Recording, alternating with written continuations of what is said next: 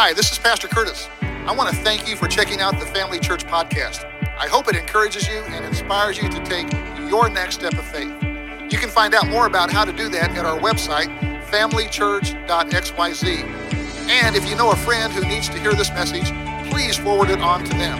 I hope you enjoy the message. Do you ever, have you ever ignored or disregarded information based solely on who or where it came from? Anyone ever done that? Maybe a, relative, maybe a friend tried to give you some advice, but you know, you're sitting there thinking, well, who are you? Who are you to tell me what to do in this situation, right? You don't know what I'm going through. Why, why should I listen to you? Or how about this? How about if I said, uh, you know what? I saw a report on CNN that said, as soon as you heard CNN, you'd, you'd be like that, right? Or how about this one? Hey, on Fox Network, it said, the rest of Fox, you actually believe that stuff they say on Fox, right? See, there's actually a name for when we do this. I didn't know this till this past week. Uh, but when we disregard information based solely on the source of the information, it is called genetic fallacy. Doesn't that just bless you? Aren't you glad you came to church? Turn to the person next to you and say, Man, I'm so glad I came to church today to hear about genetic fallacy. All right? Stay with me though, because I do have, there, there's a method to my madness here. A genetic fallacy occurs when a claim is accepted as true or false based on the origin of the claim. So and instead of looking at its actual merits, the, the actual merits of the claim, it's, it's judged based on its origin or its source. The point being, it is easy, easy, easy to discount information based on the source of the information rather than the merits of the information, which is unfortunate because there are times when that advice could keep us from becoming our own worst enemy. We're in part three, uh, the final message of this series, How Not to Be Your Own Worst Enemy, something that we have all done at some time or another. In this series, we're talking about some, some things, some principles. We're calling them th- preemptive strikes. Three preemptive strikes that we can use, that we can employ, that will help keep us from becoming our own worst enemy. Preemptive strike number one, week number one, was pay attention to the tension.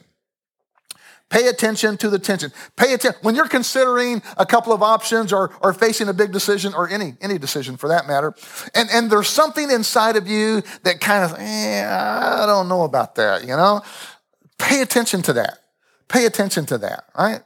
Say, well, I, you know, there's just something that you, you feel uneasy about it. See, no matter, look, doesn't matter what anyone else says, what the circumstances look like. If there's something inside of you that's kind of hesitant, you need to pay attention to that. Don't rush by that. Sit on that for a while. Let it bother you. Let it bother you until you can come to some kind of agreement or reconciliation for that decision. So pay attention to the tension. Preemptive strike number two, we looked at last week. Pay attention to your narratives, to, to your self talk. Pay attention to what you say to yourself. Pay attention to, to how you frame things, how you frame decisions, how you frame relationships, how you frame your experiences in life. Because our internal narratives can be helpful, but they can also be harmful to us if we're not careful. So pay attention to the tension, pay attention to your self talk or your narratives. And then the third preemptive strike that we're going to look at this morning is pay attention to the voices of wisdom around you.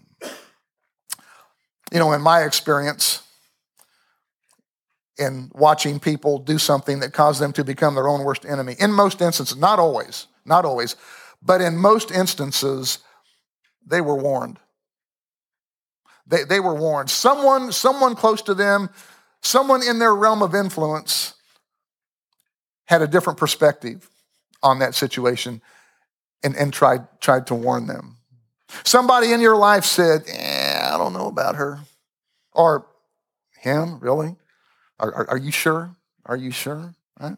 Or I don't know about that. Right? I don't know about that financial decision. I don't know about that investment. I don't know about you fill in the blank, right? That's why learning to listen to the voices of wisdom in your arena of life is so important because if you're in the middle of making a big decision right now, choosing between a couple of options, and there's, there's a little hesitation, a little tension, here's what I know somebody is feeling that tension that you're ignoring. Someone's feeling it. Someone close to you probably is feeling that tension that you're ignoring. There's somebody around you that's connecting some dots that maybe you're not connecting. And possibly, just maybe, they're trying to warn you, trying to tell you. To help illustrate this third preemptive strike that we're looking at this morning, I want to look at another story in the Old Testament. We looked at an episode in King David's life a couple weeks ago in week one of the series to illustrate how we're supposed to pay attention to the tension. As we conclude the series this morning, I want to look at another Old Testament story, another Old Testament king. It's found in 1 Kings chapter 12. Solomon is actually the king at this time, but it's towards the end of his, his rulership and his son Rehoboam is going to be taking over. But at this time, everyone just assumed that Solomon's son, David's grandson, Rehoboam, would take Solomon's place. That's just how things worked back then, right? Which ended up happening. That actually happened. But there's a twist to the story. There's a twist to the story.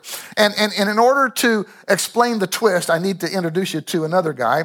And this other guy's name is Jeroboam. Jeroboam. So we've got Rehoboam and Jeroboam.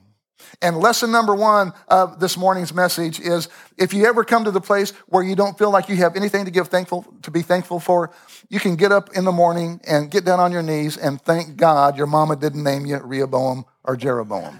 So that's at least one thing that you can be thankful for, right? Jeroboam, we're told, was a man that had a great reputation among the people. He was a hard worker. He was a great leader. In fact, he had such an impressive resume that Solomon actually put him over his, his, his labor department, would have been the equivalent of their labor department. All of those who, who worked the manual labor. And that would have been huge because at that time in his life, Solomon was building so many buildings and so many monuments to himself that he employed over 150,000 stone cutters and stone transporters. So Jeroboam was in charge of this massive, huge, important stone cutting and transportation project. So one day at the end of the workday, Jeroboam's leaving the city and a prophet comes up to him, walks up to him, and does something pretty bizarre. This prophet takes off his coat and he begins ripping his coat into 12 pieces. And then he hands 10 of those pieces to Jeroboam. And then he says this to Jeroboam. After ripping his coat, taking off his coat, ripping it into 12 pieces, handing 10 of them to Jeroboam, this is what he says to Jeroboam. 1 Kings 11 31. And he said to Jeroboam, Take for yourself 10 pieces, for thus says the Lord, the God of Israel Behold, I'm about to tear the kingdom from the hand of Solomon and will give you 10 tribes. So God told Jeroboam through the prophet that he was going to divide the kingdom into two parts and that he was going to rule over 10 of the tribes and then the other two would stay with Solomon and then eventually uh, Rehoboam. All right? Now, question why would God tear the kingdom from Solomon's hands? Right? Well, when you read on, you discover that God was doing this because of Solomon's disobedience and, and even idolatry. You know, Solomon, and this might be hard for some of you to accept, but towards the end of his life, Solomon was not at a good place spiritually, not at all. In fact, he would have been considered a pagan king. And I say pagan because he worshiped multiple gods, and that's the definition of a pagan, somebody who worships multiple gods. In 1 Kings 11, verse 4, listen to this. For when Solomon was old, his wives, that's for another sermon. When Solomon was old, his wives turned away his heart after other gods, and his heart was not wholly true to the Lord his God, as was the heart of David his father. Sad, sad ending of Solomon's life, but it's a powerful lesson. Think about it, because the Bible in one place describes Solomon as the wisest man who ever lived. Think about this the wisest man who ever lived backslid. That's something to ponder. That's something to ponder. So after this somewhat bizarre encounter that Jeroboam had with the prophet, he can't keep his mouth shut. I mean, for obvious reasons. That was a pretty bizarre, you know, it's not like that happens every day. So Jeroboam goes around, starts telling everyone, man, this, this crazy prophet, he came up, he took his coat off, tore it into 12 pieces and gave me 10 of them and said that I was going to rule over 10 of the tribes of Israel. Well, Solomon catches wind. Eventually, you know, this word spreads. And, you know, the, the sitting king, when he hears that someone else says they're going to be king, well, you know what they do? They get rid of him. they get him. So Solomon puts a bounty on Jeroboam's head to, you know, to squelch this talk about this other king. Jeroboam hears about this, so he flees to Egypt. He, he goes down to Egypt until Solomon finally died. Now, this is where the story gets really interesting. But first of all, any questions? Are we all good on the Jeroboam, Rehoboam, all the Boams? We're all tracking together? All right. Solomon eventually dies. The people gather in Shechem, which was the capital city at that time, for the huge public coronation of Rehoboam, who's going to take over for his father Solomon. So, so they're out in the courtyard. In the meantime, Jeroboam had heard that Solomon died, so he comes back. He figures, well, it's safe for me to go back. So he goes back, and of course, he's, the people still respect him. So he's kind of the spokesman. He's not king yet, but almost. But he comes back, so he's kind of the spokesman for the people. So the people are gathered in the town square for this coronation of Rehoboam as the new king of God's people. And so everyone's gathered there, but then the people tell Jeroboam, they, they, they, they want to ask something of, of Rehoboam. And so Jeroboam, as the spokesman, he goes to Rehoboam and he says, Hey, uh, before we officially coronate you as king, the people have a request of you. So Rehoboam says, Okay, uh, what, what, what is that request? Right? So the request was this in 1 Kings chapter 12, verse 4. This was the request of the people. Your father, talking about Solomon, because it's talking to Rehoboam, your father made our yoke heavy. Now, therefore, lighten the hard service of your father and his heavy yoke on us, and we will serve you. In other words, they tell Rehoboam, you know, your father was, you know, like all the other kings towards the end of his rulership there. I mean, he was treat, he was working us like dogs, treating us like slaves. Would you consider, Rehoboam, would you consider kind of backing off a little bit, cutting us some slack, right? We'll support you, we'll serve you, you know, we'll be loyal to, to you till the end of the day. But but would you would you kind of back off a little bit from all this nonstop construction? You, you got you to quit taking our men out of the cities and cutting stone all day and dragging all those stones back. You, you got to lighten up a little bit, Rehoboam. So at this point, Rehoboam makes two really good decisions. The first one is seen in verse 5, 1 Kings 12, verse 5. He said to them, to the people, he said, Go away for three days, then come again to me. So the people went away. So basically, Rehoboam says, Look, let, let me sit on, let me, let me ponder this. Let, let, let me think about this. I, I, hear what you're saying. So g- give me three days. Let me think about it and then, and then come back. And then the second good decision that Rehoboam made right after that was, it's found in verse 6, 1 Kings 12, verse 6. Then King Rehoboam took counsel with the old men who had stood before Solomon his father while he was yet alive, saying, How do you advise me to answer this people? In other words, King Rehoboam, eh, he went to the elders. He sought counsel from the elders, many of the same guys who had served as elders and, and counselors for his father. So these are many of the same guys. These guys are older, they're wiser, they have perspective. So this was a good idea because these men who had advised Solomon, they had so much more life experience. They knew what Solomon didn't know, and they knew what Rehoboam would never know as king. So, so these, were, these were good men to go see and seek advice from. And he asked them, Rehoboam asked them, How would you advise me to answer the people who have asked me to kind of lighten up on them? And here's what the old guys said. Here's what the elders said in verse 7, 1 Kings 12. And they said to him, If you'll be a servant to this people today and serve them and speak good words to them when you answer them, then they will be your servants forever. So basically, the counsel of these older, wiser men was Rehoboam, if you'll just serve these people, put their interest before yours, then these people will always be loyal to you. Rehoboam, you want to be king of a united kingdom? Here's the formula. Here's what you do serve the people, put their interest ahead of yours own, ahead of your own, and it will be a united kingdom. Very wise counsel, wouldn't you say?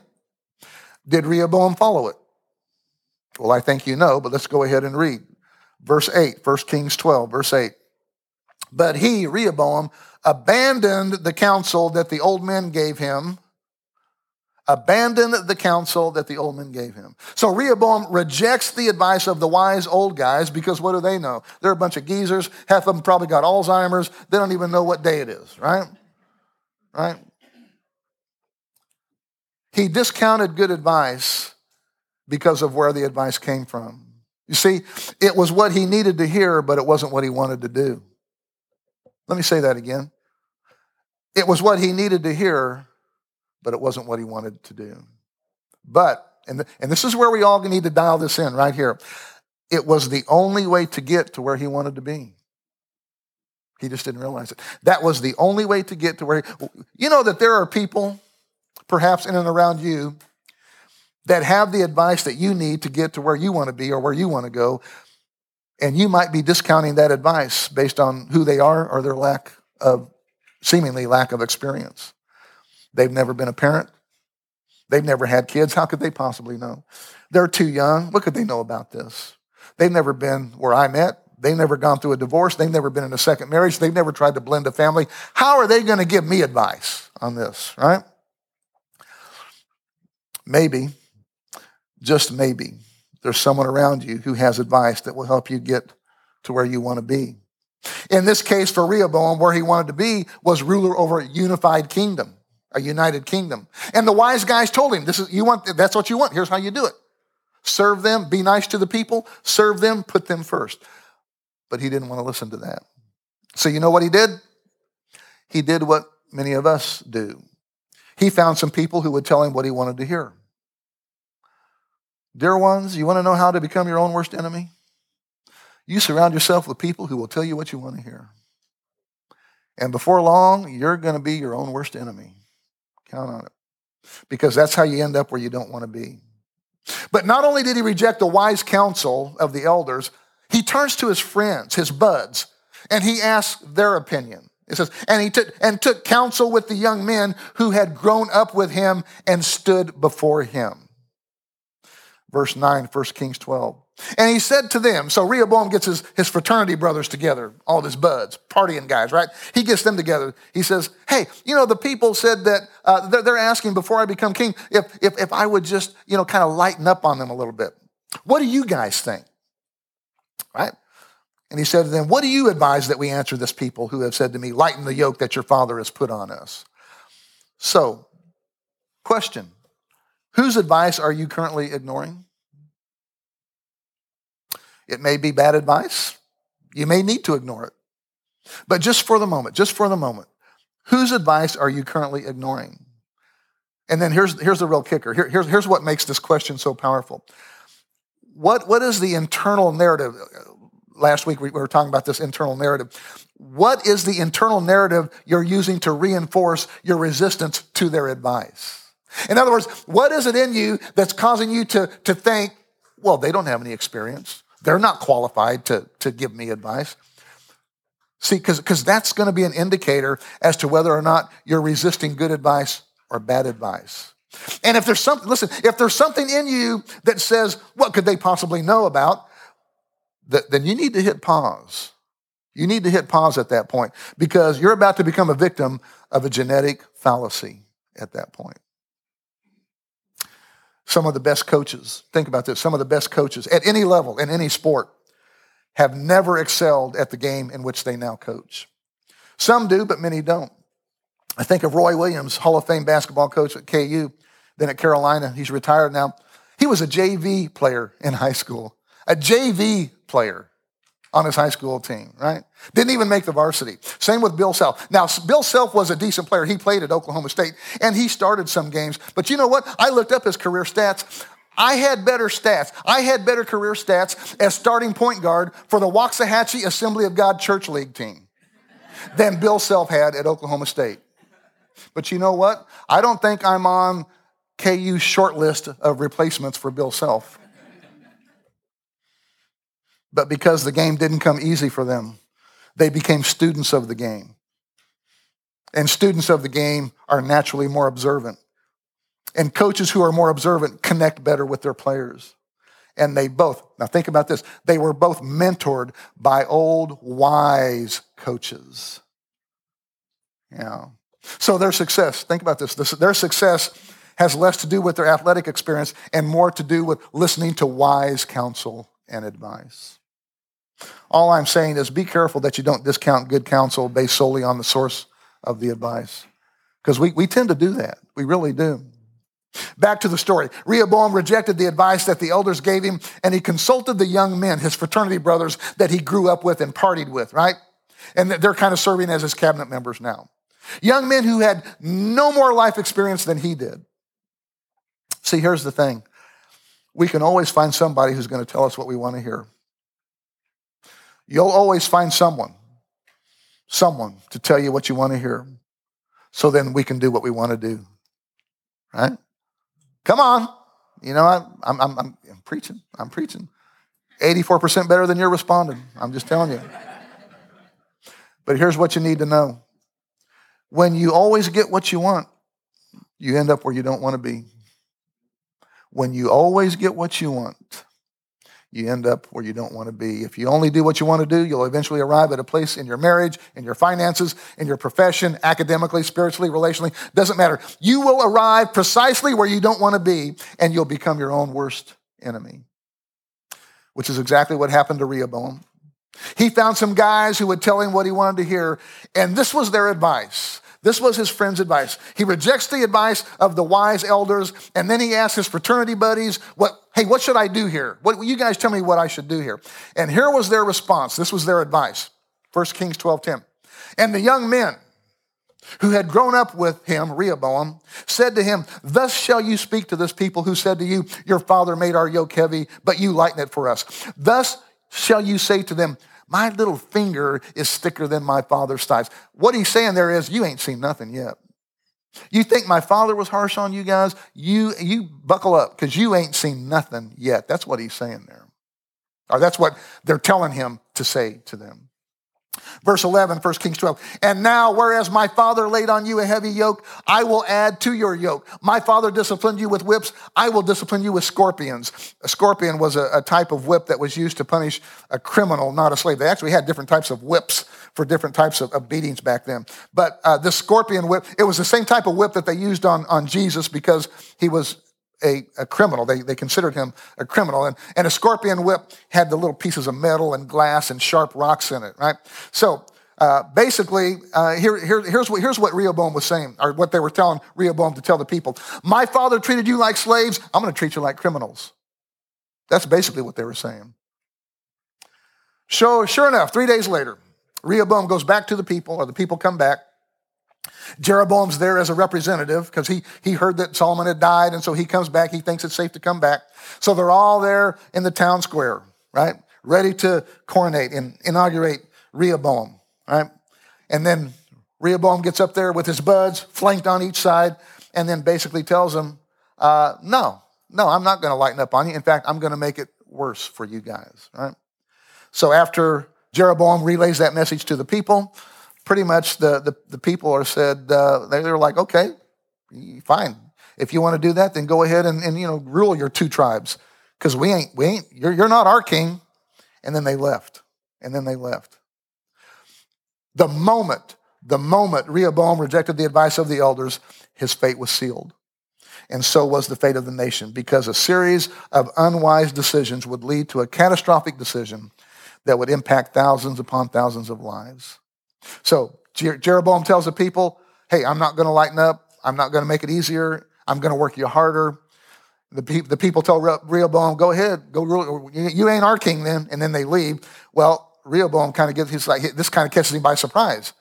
Right? Where, where are you guys going? I, I'm the king now. You're not our king. And they leave. So Rehoboam, he thinks this is a minor setback. He goes to his buds, his, his, his, his advisors at that time, and he's like, you know, I don't understand this, but just give them some time. They'll, they'll, they'll calm down. They'll, they'll, you know, they're, they're just being emotional. Give them a few days, you know, they'll, they'll come around, right? They're overreacting. Give them a few days. There's not going to be any divided kingdom. This is all good. Shortly after all this, King Rehoboam made another terrible decision. He sent his secretary of labor, all right, over the, his labor force. He sends them out after a few days to go mobilize some people from those 10 tribes to go to work. So when this guy shows up, you know what they did? They killed him. They stoned him to death. Stoned him to death. They're like, hey, who are you? Who, are you telling us? No, no, no. You had a chance. You had the opportunity to, to rule a united kingdom, but it had to be all about you. You wouldn't listen to the wise counsel because what do a bunch of old geezers know anyway? No, no, no. You had your chance. And the sad postscript to this story tells us that Since then, think about this. Since then, since Rehoboam's fatal decision to reject the wise counsel of some of his elders and take the advice of people who told him what he wanted to hear, ever since then, the 10 northern tribes have been in rebellion against the house of David, the two southern tribes, to this day. And the kingdom never came back together. So, as a result of that decision, the kingdom was divided. When it was divided, it was weakened. When it was weakened, it became vulnerable. And when it became vulnerable, it became invadable. And that's exactly what happened. The opposing countries, nations around there came in and invaded them and destroyed them. Just like me, just like you. When we refuse to pay attention to the voices of wisdom around us. So when it comes to seeking advice, counsel, direction, you, me, we all would be better served if we would do this one very simple thing. Find someone who has nothing to gain and nothing to lose by telling you the truth. Someone you trust. Go to them and simply ask them, What would you do if you were in my shoes? What would you do here in this situation? Regardless of their experience or apparent lack of it. Just someone you trust, has nothing to gain or lose, and just go to them and say, What would you do if you were in my situation? Shortly after coming back to the Lord, because I had accepted the Christ, I had accepted Christ as a child, and then for about a decade, I kind of went off and lived a pretty reckless lifestyle for a lot of years, and then I came back to the Lord. So at 20 years old, I came back to the Lord. I was working as a janitor living in my dad's house. So I was really, you know, I had it going on, right? I had just come out of this reckless season of life and was still battling some of the life controlling issues that were hindering my relationship with the Lord. And so, so one day I went over and talked with one of the lead elders at the church that I was attending at the time, uh, the Mustard Seed, which is Rev City now, but at that time it was the Mustard Seed. And, and one of the lead elders in, in that church was a guy by the name of Nick Willems. Nick was an engineering professor at KU, but he was also a very godly man, a very wise man. I went over to his house one morning and uh, I shared with him my struggles. I said, Nick, I said, you know, I just, I'm trying to get some traction with the Lord. I'm, I'm trying to do the right things. I just don't know what, I don't know what God has for me. I'm, I'm trying to get some direction here.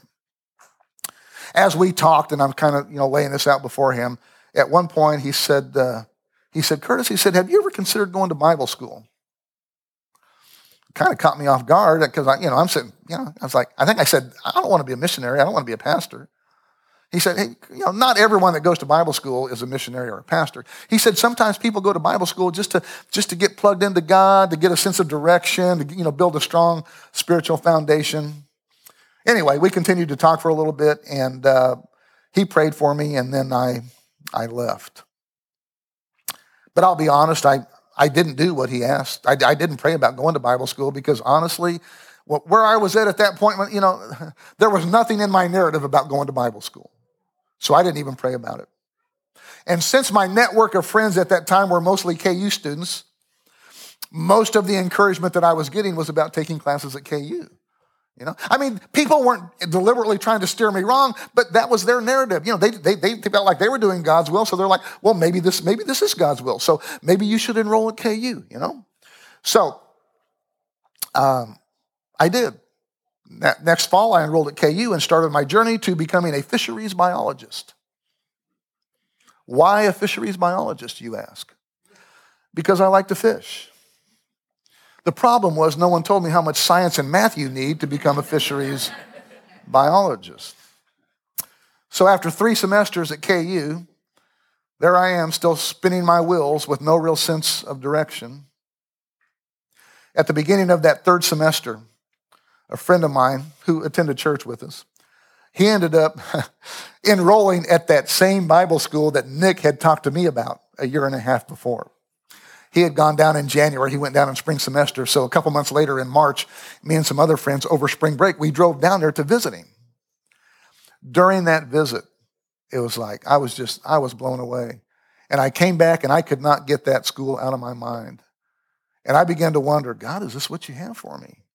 You know, coming down to Bible school here. And again, even at that time, I wasn't thinking about missionary or pastor. I was just, I was at the point then where it's kind of like, you know what? if this thing's going to have any chance at all, I gotta, I gotta make a clean cut from my friends because, and I didn't share that part. Well, I, I kind of alluded to it, but honestly, that, that was a large part of my problem was my old friends. And when Nick talked to me a year and a half before then, when he mentioned going to Bible school, I'll admit there was some tension there. And that tension was because I'm thinking, well, I have to leave all my friends. And I blew right by that tension when he talked to me about that. Come back from that trip, begin to pray about it. In August of 1978, almost two years after Nick asked me to pray about attending Bible school, two years later, I loaded all my belongings into my 62 Chevy pickup and drove to Dallas, Texas, and enrolled at Christ for the Nations Institute. And you know, I got to be honest with you, there are still times when I wonder how much further along I would be in my relationship with God had I heeded that wise elder's advice and went to Bible school when he first mentioned it to me. I mean, God's able to redeem the time, right? God's able to redeem the time. There's no question about that. But it wasn't until I actually visited the school through that series of circumstances that I realized that Nick was right all along. But even though I was two years late on missing God, again, God always has a way of redeeming the time. Because five months after moving to Dallas and enrolling at CFNI, at the beginning of the spring semester, I attended a chapel service one night and met my future wife. So that was a good decision, man. How many of you know that was a good decision, right? Turned out to be one of the best decisions that I ever made. Now, would I have met Sue had I attended when Nick first encouraged me to go?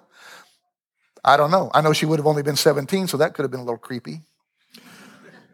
But God's timing is always right. God's timing is always right. Here's the point somebody can see what you can't see, somebody can connect the dots that you're not connecting. There's somebody, maybe someone close to you, that's not distracted by your internal narrative because they have a different narrative. So here's your homework, and then I want to pray for you. Would you commit to this? Don't, don't automatically discount advice based on the source of the advice, right? Now, obviously, there's some advice that we should discount, right? But you're smart enough to know the difference. If you make this commitment, if you'll make this commitment, you'll expand the realm of wise voices that are surrounding you. And that's a huge deal. Here's why wise voices set you up for wise choices. Every single person that's blown up their life, every single person that's become their own worst enemy, that moment in time that they wish they could go back and undo was preceded by a series of unwise decisions.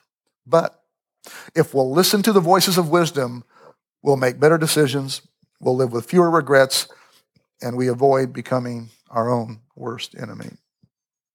So, wrapping up, the three preemptive habits that I hope you'll take seriously pay attention to the tension, pay attention to your narratives, and pay attention to the voices of wisdom around you. Bow your heads, let me pray for you. Again, the first thing I want to do is I want you to ask the Holy Spirit what He wanted you to learn from this message. Just ask, Holy Spirit, what, what did you have for me from this message?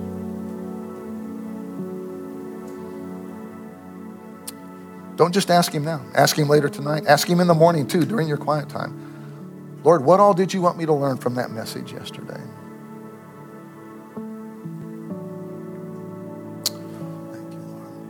Lord, as we conclude this series, remind us by your Holy Spirit to revisit these preemptive strikes that will help prevent us from becoming our own worst enemy. Prompt us to pay attention to the tension, to, to our narratives and our self talk, and especially help us to pay attention to the voices of wisdom that you bring into our lives. If you're here this morning and you've never accepted that invitation, to God's kingdom that God sent through his son Jesus Christ. Or maybe you did at one time, but you're currently not in an ongoing, growing relationship with, with God. If that's you, it would be my honor to lead you in a prayer where you can come to know your Creator, your Heavenly Father, in a very personal and profound way. If that's you, if you would just repeat this prayer after me, just say, God, I know I'm a sinner. I know I'm, I'm broken. I know I can't fix myself. I've tried. but I believe that you can, Lord. Your word says that if we confess with our mouth that Jesus is Lord and believe in our heart that he rose from the dead, that we would be saved. So I'm, I'm doing that now. I'm, I'm making that confession right now. I believe that Jesus Christ is Lord. I believe he's my Lord and that he rose from the dead for me. Thank you for dying for me, for rising from the dead for me. Thank you, Jesus, for saving me. Fill me with your Holy Spirit and help me live my life for you from this day forward. In Jesus' name.